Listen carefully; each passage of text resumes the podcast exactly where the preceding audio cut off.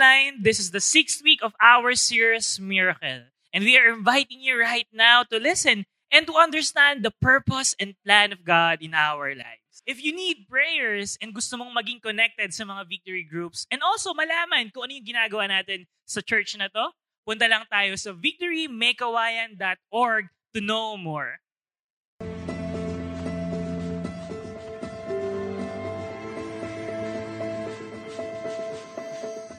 Number six. Tama ba? Week number six na of our um, series uh, Miracles, Let Him Be Known. And sino, sino po dito na kumpleto nyo? So, kumpleto po natin so far, yung up to this, up to this day. Yun pong mga topics natin about miracles. So week one, pinag-usapan po natin yung Jesus turning water into wine. Tapos week number two, we talked about the healing of the official son. Week three, we talked about uh, the healing of the man at the at the pool of the of uh, Bethesda. Um, week number four, we, we talked about Jesus feeding the 5,000. Tama? Week number five, last week, we talked about Jesus walking on on water. And ano po kaya yung pag-uusapan natin ngayon, week number six? So hindi po ito yung uh, history ni LeBron James para sa mga NBA fans, di ba?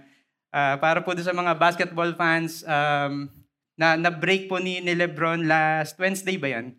Or Thursday, yung um, scoring record. So hindi po yun kasali sa sa seven signs, sa seven miracles that John um, John chapter 9 verses um, 1 to 7. And pwede po bang sabay-sabay nating basahin? Okay lang po ba? Let's uh, read together. Maiksi lang po ito, John 9 verses 1 to 7. So let's read. So as he passed by, he saw a man blind from birth, and his disciples asked him, Rabbi, who sinned, this man or his parents, that he was born blind? Jesus answered, It was not that this man sinned or his parents, but that the works of God might be displayed in him. We must work the works of him who sent me while it is day. Night is coming when no one can work. As long as I am in the world, I am the light of the world. Having said these things, he spit on the ground and made mud with the saliva. Then he anointed the man's eyes with him. Go wash in the pool of Siloam, which means sent. So he went and washed and came back seeing. Lord, as we talk about this um, sign, this miracle, I pray, God, that uh, we, will get to understand what it means, what these points about your to you about your character, about who you are to us, Lord. And I pray, God, that uh, we will have hearts that are receptive to your word, hearts that are willing to um, to receive your word, Lord. Thank you, God, in Jesus' name. Amen. So pwede na po tayong maupo. So we're gonna be talking about the healing of the the blind man. So, sino po dito you're already familiar with this story? Meron po ba? Uh, yan, meron pong mga ilan-ilan ano, na, na familiar with this story. And kung titignan po natin yung story, um, simple lang naman, di ba? So ito lang po yung pinaka-summary ng ating binasa. So merong man that is uh, born blind. So ito po siya. Ayan, and then nakita siya ni Jesus at saka ng mga disciples. Tapos ano pong ginawa ni Jesus doon sa man? He spit on the ground, put mud, uh, uh, ginawa po niyang mud yung, yung um, dirt from the ground, and then nilagay po niya dun sa, sa mata nung blind man. Tapos inutusan ni Jesus yung blind man to go wash into the pool of Siloam. O sige, magbanlaw ka dyan. Pumunta ka sa pool of Siloam, magbanlaw ka. And then the man came back seeing. Nakakita siya. So, this it, in itself, ito pong story nito, it's already amazing. Tama po ba? Yan kasi, sino ba yung nakagawa nun? Sino ba yung nakakapagpakita ng, ng bulag? Di ba? Amazing na yung story na to in itself. But, uh, just like with all the signs in, the, in our series, sinulat po ni, ni John yung mga signs na to sa dami-dami ng signs na ginawa ni Jesus, sa dami-dami ng miracles na ginawa ni Jesus Natatandaan niyo po ba yon uh, sa John chapter 20, di ba? Um, napakadami pang ginawa ni, ni Jesus ng mga miracles. Pero um, if isusulat niya lahat, there's not gonna be enough time and and um, space to do that. So para pong ganun yung sinasabi ni, ni John. But pinili po niya itong pito na ito for a reason. Because uh, there's th- these miracles say something about Jesus Christ. And so, um, this story, again, it's, it's already amazing in itself. But what we want to do is to also talk about the things that happened after this. Kasi ang nangyari po niyan, so natapos po yung binasa natin sa verse 7, but John chapter 9 goes all the way to verse 41. So mahaba pa yung nangyari. And uh, ito po yung nangyari ano. So pinapunta ni Jesus yung man, blind man dun sa sa pool of Siloam, hinugasan niya yung mukha niya, gumaling, nakakakita na siya, tapos bumalik po siya. Okay, so bumalik siya dun sa place kung nasaan siya palagi. And there was a commotion after, pagbalik niya. Yan, kasi meron pong mga people who, who saw him. So tatlong letter P po ito. The, the first one is the people that were there. Yan, ito po yung mga taong nasa paligid. Yung mga yung mga nasa neighborhood. Yan, yung mga nasa community, uh, yung mga tricycle driver, ganun, yung mga nagtitinda sa palengke. Yung mga nasa nasa community, okay? Na nakakakita po sa kanya, nakakakilala sa kanya. And ang nangyari po is later ano na ibibigay ko yung more details. But to to um, give you a, a, an overview, um, marami pong mga people around him na hindi naniniwala dun sa sa kanya na pinagaling siya ni Jesus Christ. So what he did, what they did was um, they brought the blind man, yung gumaling na blind man, to the Pharisees. Ayun, so that's the second P. Dinala po niya dun sa, sa Pharisees. Sabi, sabi nila dun sa Pharisees, paki-imbestigahan nga to kasi sabi niya, gumaling daw siya eh. Pero parang ang hirap yatang maniwala. So, the Pharisees are the religious um, authority at that at their time. So, paki-imbestigahan nga to kasi gumaling daw siya, eh parang ang hirap maniwala. So, can you check? So, kinausap sila, kinausap siya nung mga Pharisees, uh, ikaw ba talaga yon? Paano ka gumaling? And ayaw pa rin nilang maniwala. So, ang ginawa nila is they called the, the parents, yan, the, thir- the third P, the parents of the blind man. Uh, siya ba talaga yung anak mo? Talaga bang bulag siya nung pinanganak? Opo, bulag po talaga siya. And so, uh, meron pong commotion after the, the miracle. Ito po yon. And bakit natin to pag-uusapan? Bakit kailangan pa natin tong pag-usapan? Eh, okay naman na yung story kanina, di ba? Parang amazing, di ba? Gumaling na yung, yung bulag. And sa totoo lang, parang ma-encourage na tayo doon. And probably, naniniwala na tayo na si Jesus can heal us. Pero ito po yung nakita ko doon na it's not personal to us. Probably it's not personal to us. Bakit? Kasi sino po dito pinanganak kang bulag? Meron po ba? Wala, di ba? So wala. So for us, baka uh, idea lang siya. Baka it's just something intellectual for us. But what we want is uh, maintindihan po natin how this miracle, how this sign is applicable to our life. So nagigets niyo po ba? Because the point of this miracle is not just healing from physical blindness, but rather um, healing from spiritual blindness.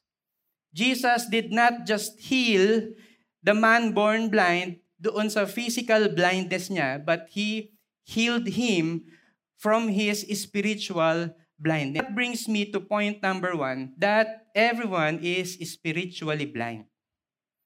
So yes, meron lang isang man uh, na blind doon sa story, but when we look at the, the whole story, everyone is spiritually blind. Uh, how do we define spiritual blindness? Ito po yung how we want to define spiritual blindness for the uh, for this preaching. Uh, spiritual blindness is not seeing Jesus for who he is. So it's not that they don't see Jesus. Nanin- nakita ba nila si Jesus? Yes, nakita nila si Jesus. Pero maybe they're not seeing Jesus for who he really is. Eh magkaiba po 'yon. Nagigets niyo ba? Parang it's one thing to to see a person. Ah okay, sige uh, itong person na to, si, si kunwari, si Kim, di ba? Um, campus missionary, di ba? Siya yung lagi nyo nakikita dito kapag 9 a.m. So it's one thing to see her uh, as that, pero it's one thing to know her for who she really is. Nagigets niyo po ba yung point? 'Di ba? What we want is to see Jesus for who he really is. And if we're not seeing him for who he really is, then there's there's this spiritual blindness in us. And ito po yung nangyari ano. Um, the neighbors sa verse 8, ito po yung mga people around yung mga nakakita sa kanya, yung mga nakakakilala sa kanya. Sabi po dito, the neighbors and those who had seen him before as a beggar. So, um, yung mga taong nakakakilala dun sa, doon sa blind man, kilala po siya as a beggar. Um, they were saying, is this not the man who used to sit and beg? Some, some said, it is he. Others said, no, but he is like him. He kept saying, I am the man. So lagi niyang sinasabi, ako yon. Ikaw ba yon? Parang kamukha mo lang. Sino po dito ano, um, parang parang ang weird yata nun. Kasi 'di ba, yung mga neighbor nyo, yung mga kapitbahay, yung mga laging dumadaan sa sa tapat ng bahay nyo at yung mga laging yung nakakasabay sa jeep, di po ba medyo familiar na sa inyo yon? Lalo na kapag ka namamalimos. So it's one thing na pumunta ka ng SM at uh, hindi mo probably kilala yung mga taong nagsha-shopping. Pero it's another thing na nandun ka sa neighborhood nyo, medyo familiar ka na. Doon sa mga namamalimos, kung sino yung mga laging nandun. Tama ba yon? Di ba? Yun yun eh. Pero bakit sinasabi nila, eto ba yon? Siya ba yung, siya ba yung, yung the, the person who used to sit and beg? Hindi, kamukha lang niya yun. And they were blinded by what? They were blinded by their unbelief. They are blind to the fact that Jesus is able to heal, na meron siyang power to heal. And nakita po nila si Jesus, kilala nila, narinig na nila kung sino si Jesus, but they are still blind to the fact that Jesus has the power to heal. They are blinded by what? By their unbelief. Kaya nga ang ginawa nila, uh, ayaw nilang maniwala kahit na sinasabi na nung man, ako yun uh, sinasabi niya, sa, kahit na sinasabi niya na I am the man, kahit kine-claim niya na ako, ako talaga yon. So ayaw nilang maniwala, kaya anong ginawa nila? Verse 13, they brought to the Pharisees the man who had formerly been blind. Pinaimbestigahan pa, eh, no? Parang ayo, hindi ako naniniwala na ikaw yun. Pwede mo bang i-check? So dinala nila sa Pharisees, uh, pina-check dun sa Pharisees. Tignan nyo nga kung siya talaga yun. So, ito na, nasa Pharisees na uh, anong nangyari? So the Pharisees, again, asked him how he had received his sight. Paano ka ba talaga nakakita? Paano ka ba talaga nakakita? And he said to them, He put mud on my eyes, si Jesus. Nilagyan ako ng mud sa eyes ko and I washed and I see.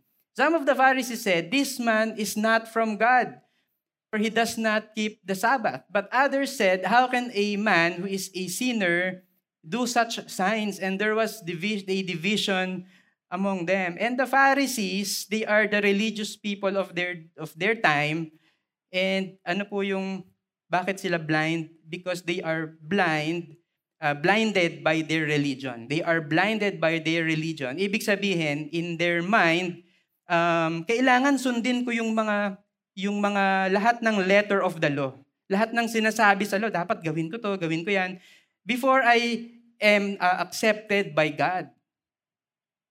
Meron po silang spiritual blindness in the sense na um, they are very religious. They are they think na tatanggapin lang sila at mamahalin lang sila ng Diyos kapag ka nagawa nila yung lahat ng requirements ng law. Kaya uh, ito po yung sinasabi nila, um, he does not keep the Sabbath.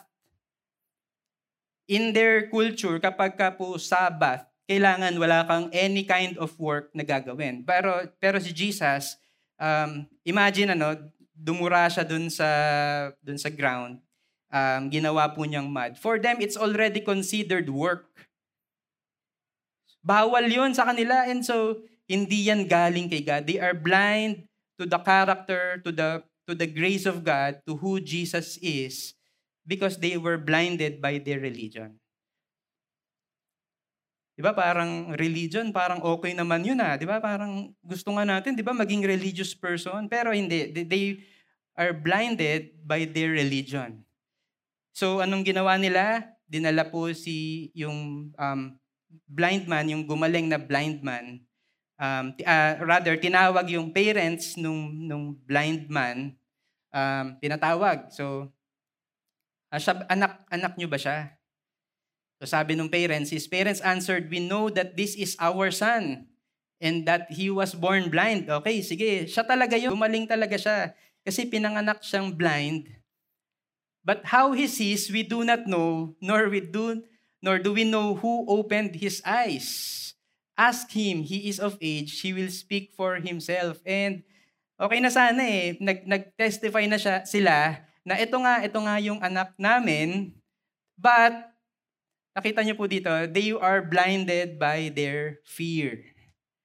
Blinded by their fear. And they are blind to the fact na um, in the same way, just like the, the Pharisees, uh, ayaw po nilang ma, mapatalsik doon sa synagogue. Kasi yung nangyari po, um, his parents, in verse 22, his parents said uh, these things because they feared the Jews. For the Jews had already agreed that if anyone should confess Jesus to be the Christ, he was to be put out of the synagogue. Kapag ka inan, in-acknowledge mo na si Jesus nga yung nagpagaling at, at sumusunod ka kay Jesus at naniniwala ka kay Jesus, what's gonna happen to you? You're gonna be kicked out of the um, synagogue. Ma-excommunicate ka doon sa synagogue. That's what it means. And they, they fear that. Ayaw po nilang mangyari yon and they were blinded by fear. Hindi po nila magawa kung ano yung tama. So, nagigets niyo po ba yung mga yung blindness? They are not physically blind, but they are blind spiritually because hindi po nila nakikita yung work na ginawa ni Jesus Christ. And Jesus Christ was doing something in their midst and they cannot acknowledge that. You know, even the disciples, yung pong mga disciples, ito po yung binasa natin, yung the earlier part of the story. Uh, sabi nila, Rabbi, who sinned? This man or his parents that he was born blind? Yun pong mindset nila is that kapag ka, uh, meron nangyari sa yung hindi mag uh, kagaya nun, yung born blind, ibig sabihin, merong may kasalanan. It's either ikaw or yung parents mo. Kaya, pinanganak siyang um, bulag. Alam niyo po ba yung ganyang mindset tayo meron din mga mga Pilipino?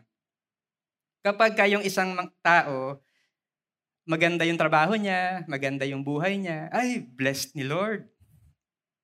Pero kapag ka, hindi po siya ganon, kapag ka, uh, may, may suffering, kapag ka may paghihirap, ay, hindi yan binibless ni Lord. Di ba? Ganon, ganon po tayo mag-isip. Kapag ka may date sa Valentine, sa Tuesday, di ba? sino po dito may date sa Valentine sa Tuesday? Ay, anak ng Diyos. Di ba? Kasi may ka-date sa 14. Pero yung mga wala, ay, kawawa naman kami. E di kayo na, kayo, sana all. Di ba? Ganon, ganon tayo eh. Di ba? Parang kapag ka maganda yung buhay, kapag ka ideal yung life niya, we think that there's a blessing from the Lord. And yet, kapag ka merong mga bagay na hindi maganda na nangyayari sa buhay mo, you think na parang wala sa iyo yung blessing ni Lord. And hindi po lahat ng ng mayaman ano at ng sikat at ng living the the the ideal life that we have. Hindi po lahat 'yon ay um, na-enjoy nila yung life nila. Hindi, they're not living the life that not all of them are living the life that God wants them to live. So, ganito po yung mindset ng mga disciples. Rabbi, sino ba yung nagkasala? Yung blind man or yung parents that he was born blind? And they were blinded by their wrong belief. By their wrong belief, by their wrong theology of, of who God is, na binibless to ni Lord kasi mabait to. Ito hindi. Kasi hindi siya mabait. Minsan ganun po yung, yung thinking natin. And ito po yung question to all of us. Um, ano po yung nakakapag-blind sa atin? That prevents us seeing who Jesus really is in our lives. Is it wrong belief? Is it fear? Is it our doubts? Is it our religion? Is it our culture? It, kasi ito na yung sinasabi sa sa kultura namin, sa sa tradisyon ng pamilya namin. So, ito na kasi yung kinagisnan kong relihiyon eh. Eh, okay na ako dito. Kahit na kahit alam ko na nakilala ko si Jesus, pero hindi, okay na ako dito. Ito na lang. Okay na ako dito. So what causes us to be spiritually blind? And the, the sad thing is, um, in John 1, ito po yung intro ni, ni John to his um, whole gospel. The true light that gives light to everyone was coming into the world and I'm a little bit preempting the, the, the preaching ano. Kasi ito pong true light is none other than Jesus. The true light, which is Jesus, was coming into the world. Pero in verse 10, He was in the world, and though the world was made through Him, the world did not recognize him. It's, it's difficult for the world to recognize who Jesus really is. And there are blinders to us. There are things that, that cause us to be spiritually blind. Uh, noon pong victory group na, namin, we were talking about this, yung mga kasama ko sa victory group. Ayan, sino na po dito yung gumagamit ng, sino po dito gumagamit kayo ng Waze or Google Maps? Uh, yung mga nagda-drive, gumagamit po nito. Um, pero sino po dito na biktima na kayo ng, ng waste, di ba? So, nag-uusap-usap po kami doon. Minsan doon sa waste, hindi mo alam kung ibabaw o ilalim, di ba? Kapag nagda-drive ka pa, ano ba? Ibabaw ba to o ilalim? Um, tapos ako po, ito madalas, um, nagda-drive, sinusundan ko lang yan. Tapos, merong kalsada na ginagawa, sarado. Tapos hindi hindi ko alam na sarado. Hindi rin niya alam na sarado. Hindi rin alam nung ways na sarado. So, uh, pagdaan mo doon, ay, hindi pala pwede. Tapos iikot ka, hindi mo alam kung saan. 'Di ba? Ganun po, ganun po minsan. Parang uh, meron po tayong guide na ginagamit and yet uh, hindi tayo madadala sa tama. Ganun po yung ibig sabihin nito. Uh, the world we don't recognize Jesus Christ. Bakit? Kasi we're using other things as our guide. Di ba kapag kabulag ka, kapag kabulag ka, so wala kang makita, anong gagawin mo? It's either gagamit ka nung stick, tama ba yung sa bulag, or i-extend mo yung kamay mo para kapain kung mababangga ka na. But, uh, pag, pag akala mo, kapag ka bulag ka, Parang pinakapa ka, oh okay, okay, hindi ako mababangga, pwede pa dito. Pero there are there are things na hindi mo kayang kapain, hindi mo ma, makakapa, hindi mo alam, mahuhulog ka na pala. Di ba ganun yung, yung bulag? And sometimes, we're using a lot of things as our guide. We're using our job, our businesses, our uh, hobbies, uh, and a lot of things, our relationships, as our guide. Pero, we don't recognize Jesus as our light.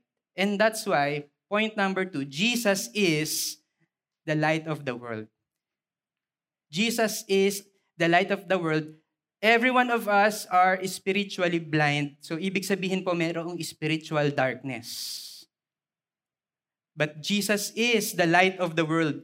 In John 9, verse 5, sabi po niya, I am the light of the world.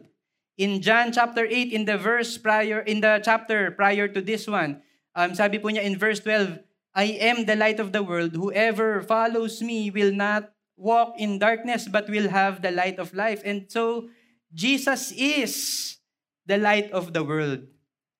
And ano po yung ibig sabihin pag sinabi nating Jesus is the light of the world? Ito po yung mga examples, ano. Um, Balikan natin yung mga disciples. Sabi ng mga disciples, Rabbi, who sinned, this man or his parents, that he was born blind? And Jesus knew na mali po yung kanilang belief, mali po yung kanilang heart. So Jesus answered, it was not this that this man sinned or his parents, but that the works of God might be displayed in him. Di ba minsan, um, nagsisisihan lang tayo kapag ka merong pangit na nangyayari sa buhay natin. O kaya, ang mindset natin, kapag ka there's something na, na, na problema na nangyayari sa buhay natin, hahanap lang ta- kagad tayo ng practical na solusyon. Di ba kapag ka nalulugi na yung negosyo mo, ah teka, i-analyze nga natin kung bakit nalulugi yung negosyo. Ah, tignan nga natin yung savings, ah, tignan nga natin yung mga investments natin, baka, baka ito yung problema. So minsan, ganun lang po yung mindset natin. We're just looking for the, the, the practical things. Pero ang sabi po ni Jesus, um, it was not that, that this man sinned or his parents, but that the works of God might be displayed in him. Baka meron pong inaayos si God sa buhay mo, sa puso mo. Hindi pala yung practical things lang ang kailangan mong ayusin. Hindi lang pala yung investment or yung mga practices ang kailangang ayusin. Pero baka po pala yung puso natin ang kailangang ayusin so that the works of God might be displayed in our lives. Hindi po ba in the times na darkest, in our in our moments. That's the time that we get to appreciate light the most. Tama ba? Parang kapag ka umaga, hindi mo ma-appreciate yung flashlight. Pero kapag ka nag-brown out, appreciate mo yun, di ba? Yung kapag kagabi at nag-brown out, you get to appreciate yung light. And so maybe God is doing something in your heart, in your lives, that, that the works of God might be displayed in our hearts. And maybe yung mga disciples, they are proud. Kasi instead of helping the man, ang ginawa nila, ginawa nilang theological subject. Jesus. Parang nagpabibo yan, no? Jesus. Ano bang, bakit ba, bakit ba bulag to? Is it because that, uh, of uh, this man's sin or the, his parents' sin? Di ba parang, hindi, bakit di na lang nila tulungan? Bakit kailangan nilang gawing um, discussion about theology. So maybe in their hearts there is pride and and Jesus was telling them na no, let's let's help him. So na- nakikita niyo po yung ginagawa ni Jesus. Jesus was shedding light to the darkness. Yun pong confusions ng ng mga disciples. Jesus was was shedding light. Ano pa ano pa yung nangyari sa mga Pharisees naman? Um, they were they were religious. Pero ano pong ginawa ni Jesus? Jesus uh, now it was Sabbath day when Jesus made the mud and opened his eyes. Bakit sa dinami-dami ng araw, bakit Sabbath lagi? 'Di ba yung naalala niyo yung sa sa week number 3, Jesus healed the invalid man sa pool. Sabbath din yun eh. Bakit Sabbath?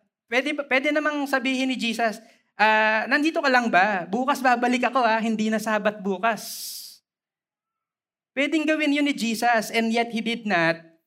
He chose to heal the man on the Sabbath because He was teaching us na it's that, that Sabbath is, uh, that the man is not made for Sabbath, but Sabbath is made for man. And He was teaching us na it's not, you cannot follow the law. That's why I'm here. I am the one who followed the law for you. And kailangan natin yung grace ni God because we are unable to follow the law. Are you getting my point? Jesus was shedding light doon sa religiousness, doon sa blindness ng mga Pharisees because of religion. Tapos ito pa, Jesus made the mud. Uh, sino po dito gusto nyong ampulan? Di ba? Pagka may sakit. Masakit likod, masakit may ubo. Gagawa tayo ng mud. Duduraan ko. Meron po bang gustong ganon? Tapos ipapagalingin natin.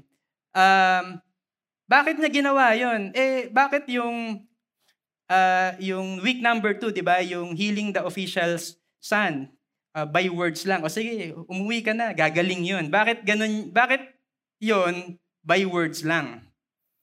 Bakit yung iba by words lang? Diba yung, yung uh, the bleeding woman, nalala niyo po ba yung story?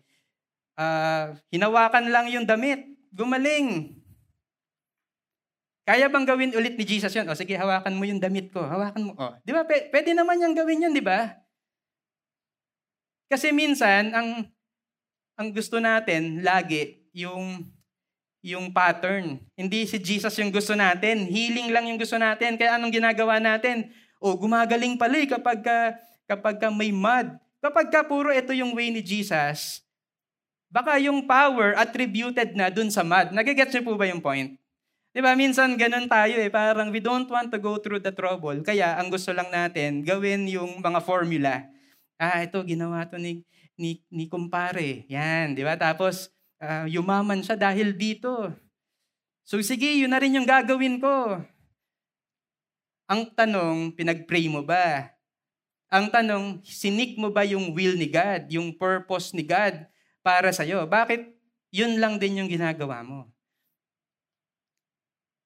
So, Jesus was trying to shed light, he was trying to shed the light doon sa doon sa pagiging formulaic natin. Minsan we're just too dependent on formula. Instead of going to God, we just do the formula.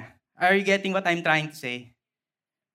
And ito, ito po yung pinaka gusto ko. Um, after, di ba, uh, din, gumaling yung blind man, uh, dinala siya doon sa mga Pharisees, pinatawag yung parents. Ito po yung sumunod na nangyari na hindi ko pa nakwento kanina. Verse 35, Jesus heard that they had cast him out. And because hindi hindi ano eh um, strong po siya doon sa kanyang claim na si Jesus yung nagpagaling sa kanya, anong nangyari? He was kicked out of the synagogue. Pinaalis siya doon. Kaya na-cast out siya. Na-excommunicate siya. Pero Jesus, when Jesus heard that they had cast him out, having found him, he said, Do you believe in the Son of Man? Ano pong ginawa ni Jesus? He found the, the man. Tanong, meron po bang kailangan si Jesus dun sa man? Meron po bang kailangan si Jesus sa man? Ano sa tingin niyo? Wala. Um, and in fact, nagawa na nga niya yung, yung gusto niyang gawin, na, napagaling na niya yung man. And probably yung, yung um, blind man, okay na din siya. Kasi okay na, na, na, na-receive ko na yung probably the biggest miracle of my life. Di ba? Kung ikaw yung bulag, edi ano bang gusto mo? Edi makakita. Eh na-receive mo na yun eh, di ba? So okay ka na. Pero ito po yung maganda kay Jesus. He was not just after the physical healing of the blind man. Kaya anong ginawa niya? Hinanap niya yung blind man, yung mag- na magaling na, and spoke to him. Do you believe in the Son of Man? Nakita niyo po yung ginagawa ni Jesus. He, bin, um, hindi lang po siya after dun sa physical healing He was after the spiritual um, healing of the spiritual blindness nung tao na yon so that this person will believe in the Son of Man. Because that is a bigger problem. Kapag wala kang sakit, hindi ka nga blind, hindi ka nga pilay, pero you don't believe in the Son of Man, that's a bigger problem. Bakit? Impyerno yung katapat nun. That's why he went to the man, he found the man, and kinausap niya, do, do you believe in the Son of Man? Um, meron pong story about the four, merong di ba three blind mice, alam niyo ba yan? So ito, four blind men. Um, so syempre, blind, hindi nila alam. Yung isa sa kanila, hinawakan yung elepante, pero ang hinawakan niya yung tenga.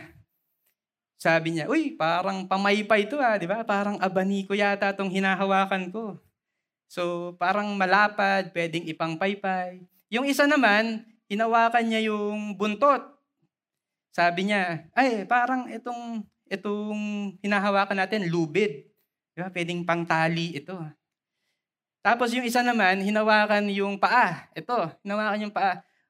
Uh, parang puno yata ito eh. Di ba? Parang matibay, parang puno. Yung isa naman, hinawakan itong um, katawan ng elepante. Sabi niya, uy, pader to ah. And ano po yung point?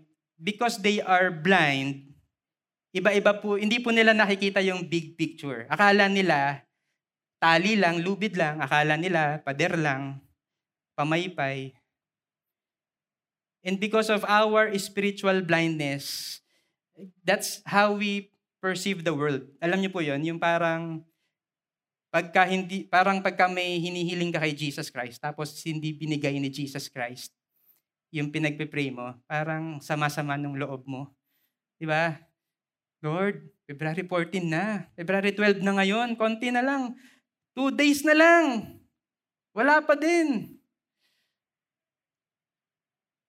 Pero I want us to understand that kapag ka po Jesus ay nag-shed ng light sa buhay natin, that the reality is, we are, sana po makita natin that we are weak and we are sinful.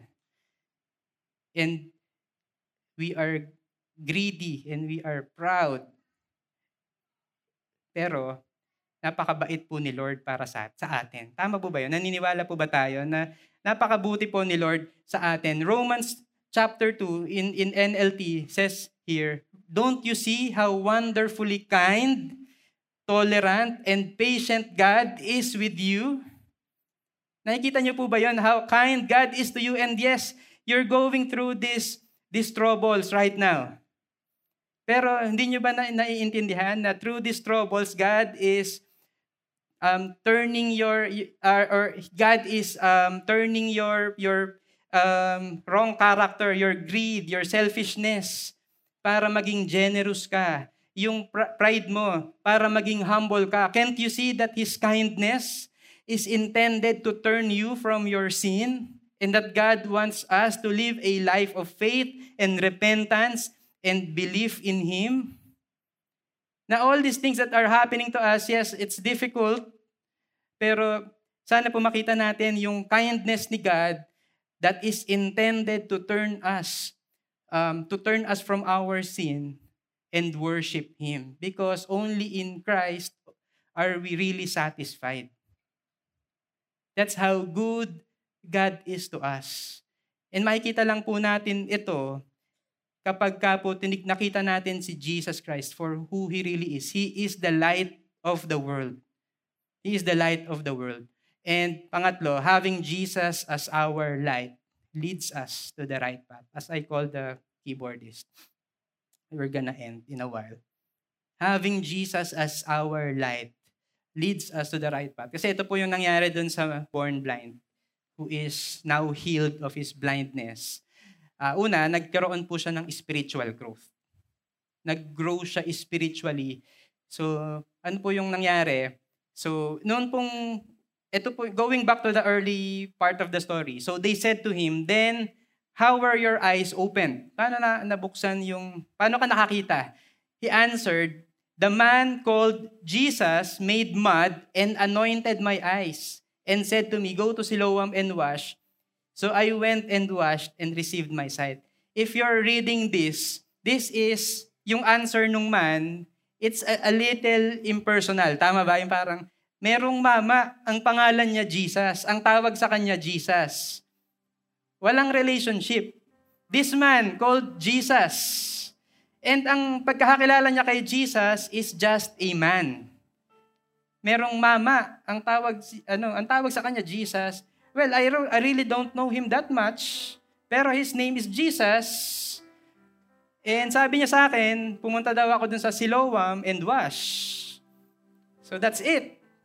It's intellectual, it's factual. Pero in verse 17, so they said again to the blind man, What do you say about him since he has opened your eyes? Ito na, nag-level up na. Ang sabi niya, He is a prophet. So from a man to a prophet. Pero hindi pa po natapos doon kasi ito po, Jesus, ito po yung binabasa natin kanina eh. When Jesus heard that they cast him out and having found him, he said, Do you believe in the Son of Man? Sabi nung man, Who is he, sir, that I may believe in him? Hindi, um, hindi ko siya kilala, pero sino ba siya? Kasi gusto kong maniwala sa Kanya.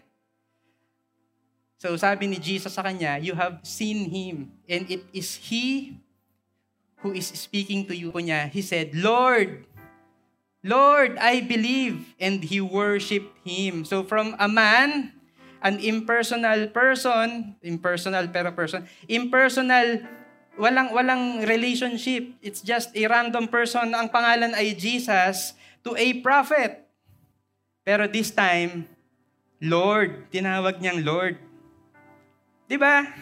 Nakita niyo po yung bulag, kapag ka pinanganak kang bulag, you really don't know anything kasi hindi mo alam na lamesa pala to, na kulay itim pala to. Pero when you start to see, you're learning things. Di ba? Parang, ah, ito yung color white. Di ba? Ah, ito yung, yung upuan, yung lamesa. And now, you're, you're learning. And ganun din po itong man. He was spiritually blind and he just thought of Jesus as a man. Impersonal. Pero at the end of his encounter with Jesus, ano po yung ginawa niya?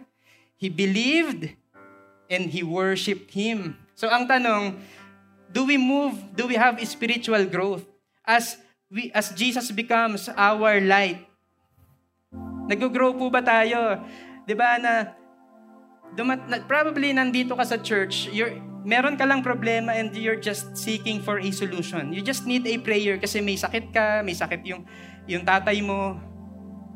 Pero as as time goes by, as you join our victory groups, as you serve in our ministries, as you grow in your relationship with Him, as you continue to have your devotion, lumalalim yung personal relationship mo sa Kanya. And now, hindi ka lang nandito because you you want something from God, but nandito ka because you believe in Him and you worship Him. Amen po ba doon?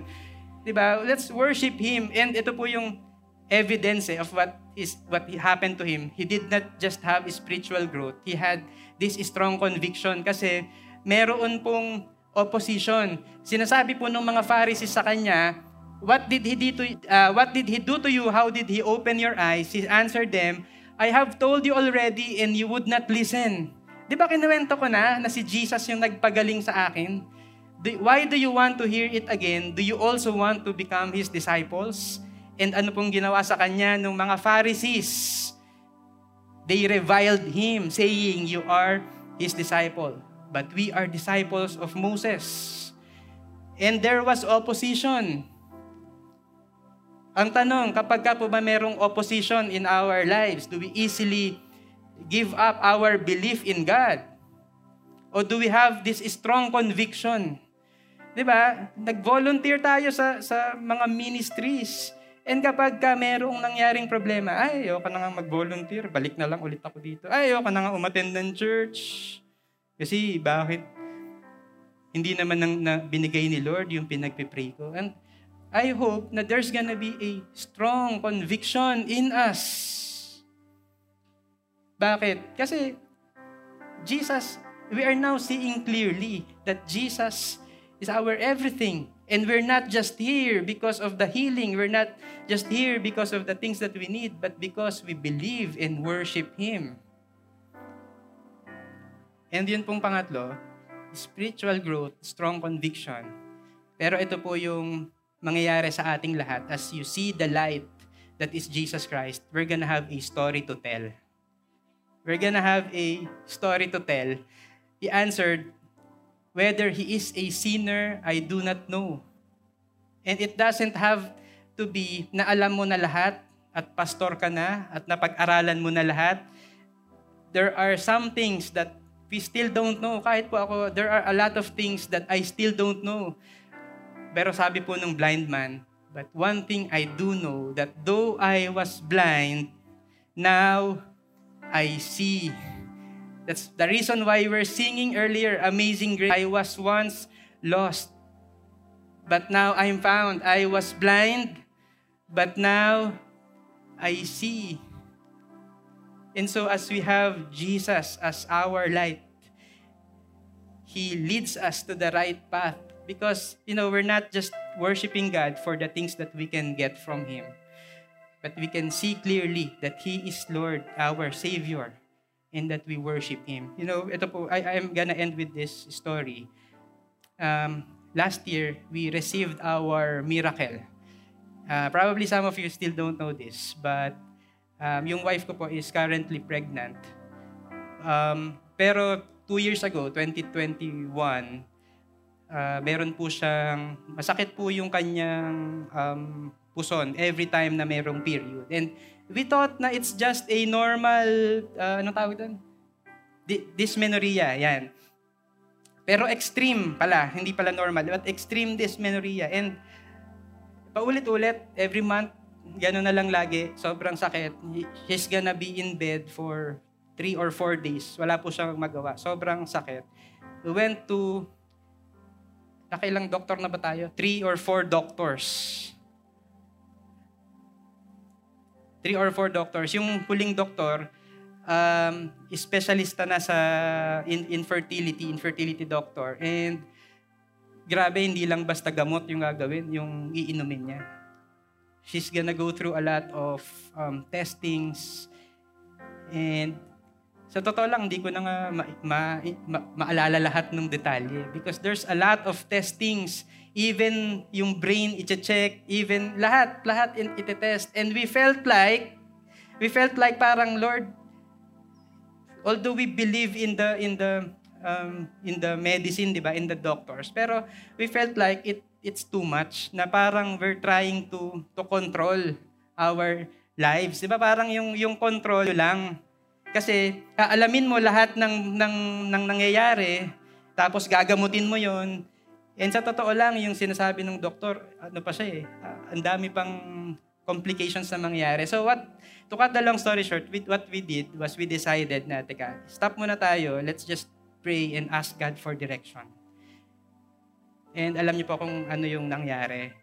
Um, yun pong yun pong endometriosis, it's not just causing so much pain in her, but it's also um, uh, limiting us or hindi, uh, yun po yung pumipigil for her to, to be pregnant. Pero ano po yung ginawa ni God? It was the time when we stopped going to the doctor and we talked about it na um, Teka, let's stop muna. Let's just pray and ask God for what He wants to do in us. That's the time that she got pregnant. And now she's 36 weeks na. About to get married. Ay, about married. About to give birth. About to give birth to, uh, in a few weeks' time. Pero alam niyo po, it's not just about the healing. It's not just about the physical healing. It's about us learning to trust God and to give Him the full control. Alam niyo po, let's not, wag niyo pong gayahin yung ginawa namin na parang it's as if merong mud, di ba? Talk to God, speak to God. Saan ka inililid ni God? Because ang sabi po ang ang gusto po nating makita is the, the power of the cross. In 1 Corinthians 1, and I, I'm gonna end with this. For the message of the cross is foolishness to those who are perishing, but those to us, but to us who are being saved, it is the power of God. Do you believe in the power of God? Diba? Meron pong power si God that He is so much willing to, to, ha- to have us experience. Pero the, una nun is let's see Him as our light because He is the light of the world. Amen? So if, if kaya po, pwede po ba nang palakpakan natin si God? And I, I just want to pray for everyone. Um, if you're that person na probably you have this spiritual blindness, pwede bang itanungin mo muna si God, Lord, what's the, the spiritual blindness that I have right now? What are the things that that blind me? Ano yung mga bagay that I have allowed to to be uh, my guide? So please do that.